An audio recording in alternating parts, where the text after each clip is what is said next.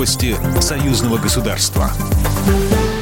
Здравствуйте, в студии Екатерина Шевцова. Запланированное на 16 октября заседание Совета глав государств СНГ, которое должно было пройти в режиме видеоконференц-связи, перенесено. Новая дата заседания еще не определена. Об этом сообщает ТАСС со ссылкой на исполком Содружества. Изначально саммит СНГ планировалось провести в Ташкенте. В текущем году в СНГ председательствует Узбекистан. На акцию протеста в Минске вышли пенсионеры. В понедельник, 12 августа, они прошли с площади независимости до Национальной академии наук.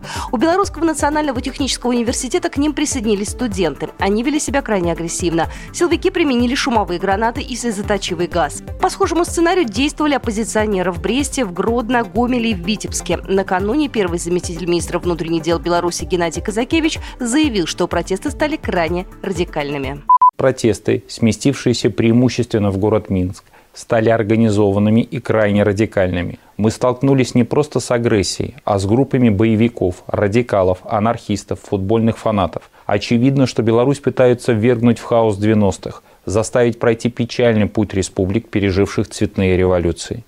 От имени МВД заявляю, мы не уйдем с улиц и обеспечим порядок в стране.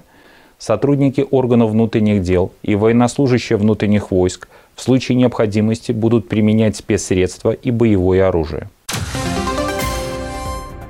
Страны УДКБ отрабатывают проведение миротворческой операции. В Беларуси проходят военные учения Организации договора о коллективной безопасности «Нерушимое братство-2020». Они проходят на полигоне Лосведа в Витебской области, и их главная задача – отработка маневров по поддержанию мира. В учениях задействованы военнослужащие, правоохранители и сотрудники МЧС стран УДКБ. Всего более 900 человек, а также около 120 единиц техники, в том числе беспилотники и вертолеты. Более подробно об этом рассказал Анатолий Сидоров, начальник Объединенного штаба ОДКБ.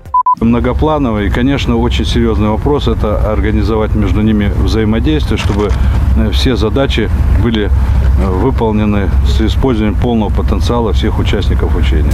От России в учениях участвуют более 140 военнослужащих Центрального военного округа и около 40 единиц техники. Учения «Нерушимое братство» плановые. Их проводят каждый год на территории одной стран-участницы ДКБ – Армении, Беларуси, Казахстана, Киргизии, России или Таджикистана. Программа произведена по заказу телерадиовещательной организации Союзного государства. По вопросу размещения рекламы на телеканале «Белрос» звоните по телефону в России 495 637 65 22. В Беларуси плюс 375 44 759 37 76. Новости Союзного государства.